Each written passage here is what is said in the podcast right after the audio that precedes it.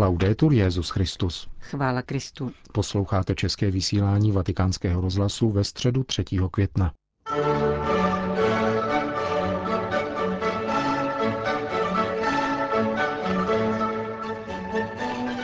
Na svatopetrském náměstí se dnes ráno sešlo asi 20 tisíc lidí, aby se účastnili generální audience svatého otce. Na úvod byl jako obvykle v osmi jazycích přečten biblický úryvek. Čtení z Matoušova Evangelia o útěku svaté rodiny do Egypta navodilo téma promluvy, kterou papež František věnoval svojí nedávno skončené návštěvě Egypta.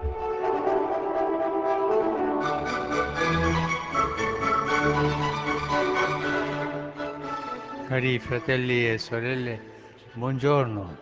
Drazí bratři a sestry, dobrý den. Oggi dnes bych vám rád pověděl o apoštolské cestě, kterou jsem s boží pomocí podnikl do Egypta v minulých dnech. Vydal jsem se do této země na čtvero pozvání od prezidenta republiky, od jeho svatosti kopského patriarchy, od vrchního imáma z Al-Azhar a od kopského katolického patriarchy. Každému z nich děkuji za opravdu vřelé přijetí, kterého se mi dostalo. A děkuji celému egyptskému lidu za účast a sympatie, s nimiž přijal tuto návštěvu Petrova nástupce. Prezident a občanští představitelé vyvinuli mimořádné úsilí, aby mohla proběhnout co nejlépe a mohla se stát znamením pokoje pro Egypt a pro celý tamnější region, který bohužel trpí konflikty a terorismem. Moto cesty znělo papež pokoje do pokojného Egypta.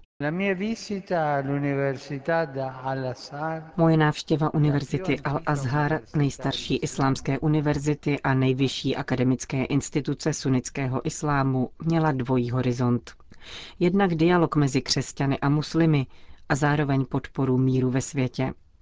Na Al-Azhar došlo k setkání s vrchním imámem, na které navazovala Mezinárodní konference o pokoji. V tomto kontextu jsem pronesl reflexi, ve které jsem označil Egypt na základě jeho dějin za zemi civilizace a za zemi smluv.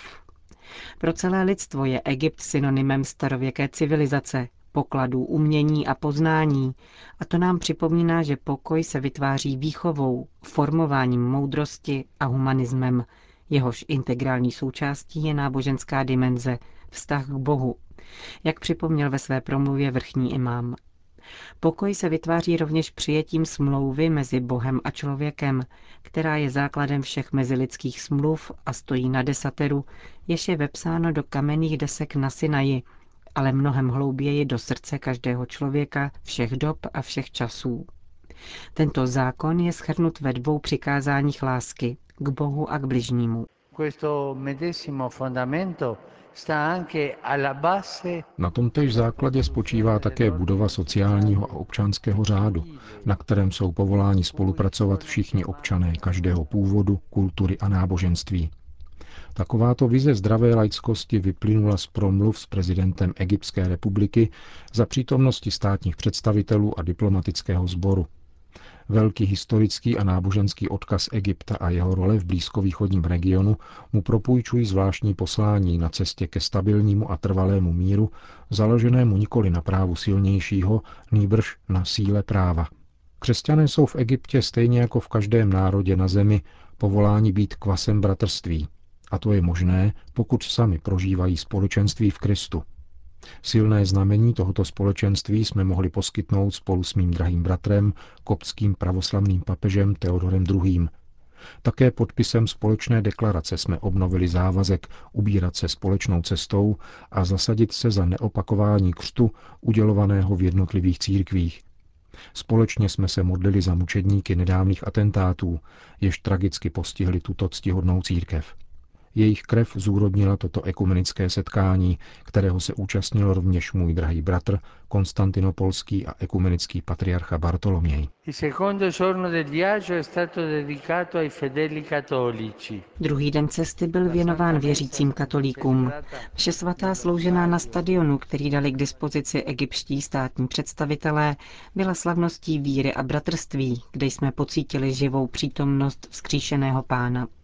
V komentáři k Evangeliu jsem povzbudil malé katolické společenství k novému prožití zkušenosti emauských učedníků, totiž nalezat v Kristu, který je slovem i chlebem života, radost víry, horlivost naděje a sílu dosvědčovat v lásce, že jsme se setkali s pánem.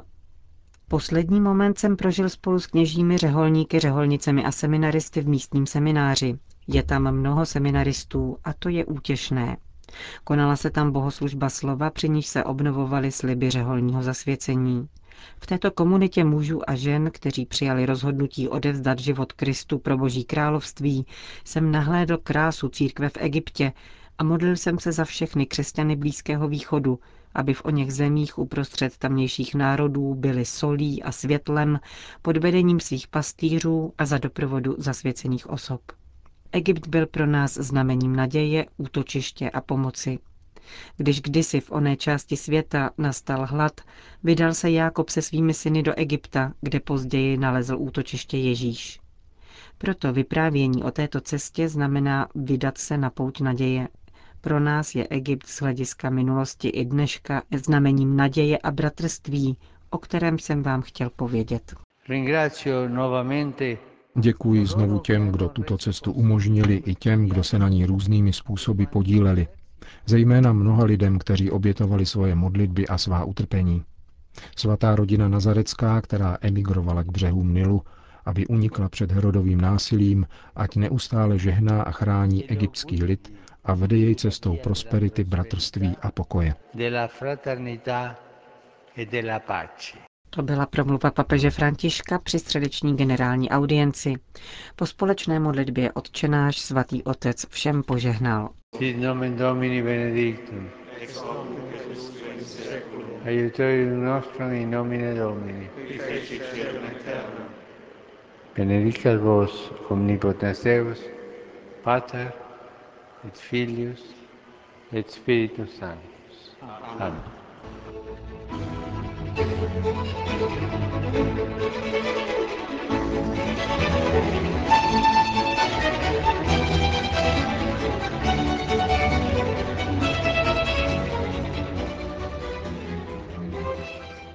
Zprávy vatikánského rozhlasu. Vídeň. Svatý stolec se znepokojením sleduje situaci na korejském poloostrově a podporuje jakékoliv úsilí mezinárodního společenství zaměřené na obnovení mírových jednání a zamezení dalšího šíření jaderných zbraní. Prohlásil monsignor Januš Urbančik, který vede delegaci svatého stolce na zasedání přípravného výboru hodnotící konference smlouvy o nešíření jaderných zbraní, probíhající v těchto dnech v rakouském hlavním městě. Svatý stolec ke smlouvě přistoupil v roce 1971 s cílem podpořit bezpečnost, vzájemnou důvěru a mírovou spolupráci ve vztazích mezi národy, připomenul monsignor Urbančik. A také jeho dnešní přítomnost ve Vídni vyplývá z přání pracovat pro svět, který by neohrožovaly jaderné zbraně, dodávající pouze klamný pocit bezpečí. Podle stálého pozorovatele svatého stolce ve vídeňském sídle Mezinárodní agentury pro atomovou energii však dosavadní snahy o zvýšení bezpečnosti dodržováním smlouvy o nešíření jaderných zbraní nejsou dostatečné. Vatikánský diplomat proto státy vyzval ke konkrétnímu pokroku a společnému úsilí o konečný cíl, kterým je naprosté zrušení jaderných zbraní. Svatý stolec je připraven ke konstruktivní účasti v tomto procesu, neboť mír musí být uznán za aktivní cnost, která vyžaduje námahu každého jedince a společnosti jako celku. Etika bratrství a mírového soužití mezi lidmi a mezi národy se nemůže zakládat na logice strachu, násilí a uzavřenosti, ale na zodpovědnosti, úctě a na upřímném dialogu. Citoval monsignor Urbančík z papežova poselství k 50. světovému dní míru. Jaderné odstrašování a hrozba jistého vzájemného zničení nemohou zakládat tento druh etiky, dodává v něm papež František a vznáší apel ve prospěch odzbrojení, jakož i zákazu a zrušení jaderných zbraní. Svatý stolec nejenom podporuje jednání o vytvoření právně závazného nástroje zakazujícího jaderné zbraně, níbrž také vyzývá politické představitele, aby zaručili bezpečí vlastním občanům a pracovali aktivně na růstu globálního míru, kterého má lidstvo velmi zapotřebí, uzavřel vatikánský diplomat na vídeňské schůzce OSN. Itálie. Rytíři a princezny, mužové a ženy se opravdu odlišují a to je krásné. Nejde o slogan, nýbrž o titul nové knihy italského sociologa Giuliana Guzza, který vyvrací falešné mýty genderové teorie. Její autor vyšel ze stovek vědeckých studií, které potvrzují rozdíly mezi oběma pohlavími již od prvních měsíců života. Poukazuje tak na nesprávnost argumentů, na kterých se zakládají současné ideologické kolonizace, řečeno slovníkem papeže Františka, a které bohužel spochybňují přirozenou a samozřejmou danost, jakou je sexuální odlišnost a její krása. Nepřítelem jednotného genderového myšlení, obdobně jako v gnostických teoriích, je totiž tělesnost lidské bytosti, vysvětluje Giuliano Guzzo pro naše mikrofony. Rozdílnost mužského a ženského pohlaví muže a ženy se dnes potlačuje, anebo se přímo napadají přirozené základy této odlišnosti, výchovou k neutrálnímu pohlaví. Snažil jsem se tedy ověřit, zda odlišnost v chování, postojích a způsobu myšlení mužů a žen má přirozenou opodstatněnost, či je skutečně výsledkem kulturních procesů. Titul Rytíři a princezny je přitom silně provokativní, protože pro zastánce genderové teorie se již v těchto postavách dětského světa objevují nenáviděné stereotypy, proti kterým je nutné zasáhnout, jelikož jsou zdrojem diskriminace.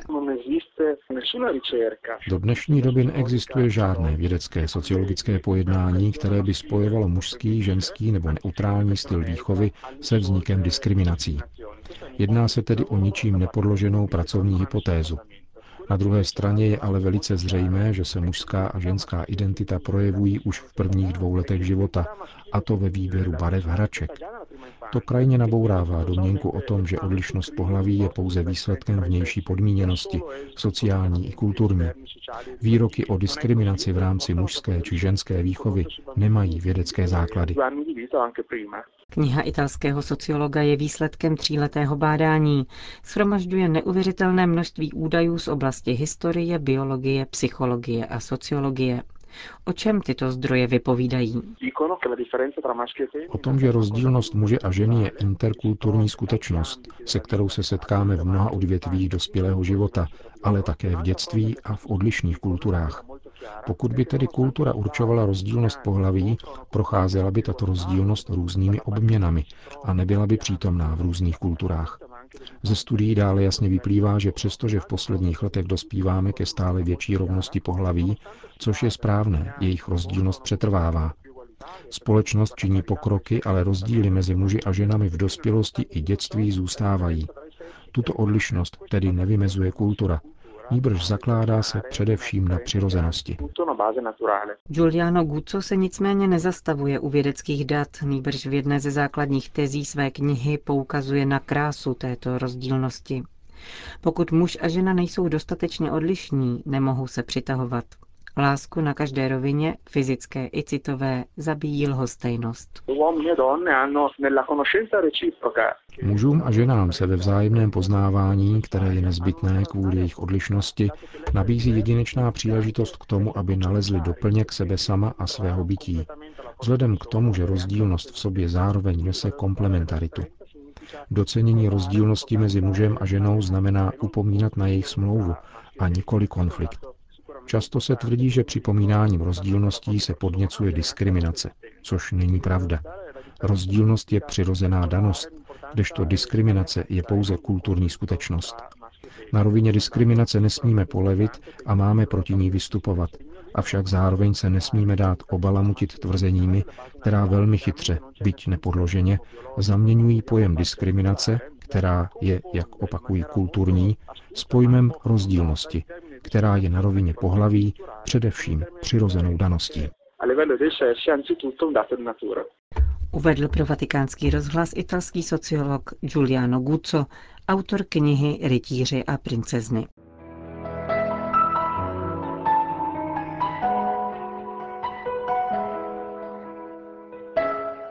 Končíme české vysílání vatikánského rozhlasu. Chvála Kristu. Laudetur Jezus Christus.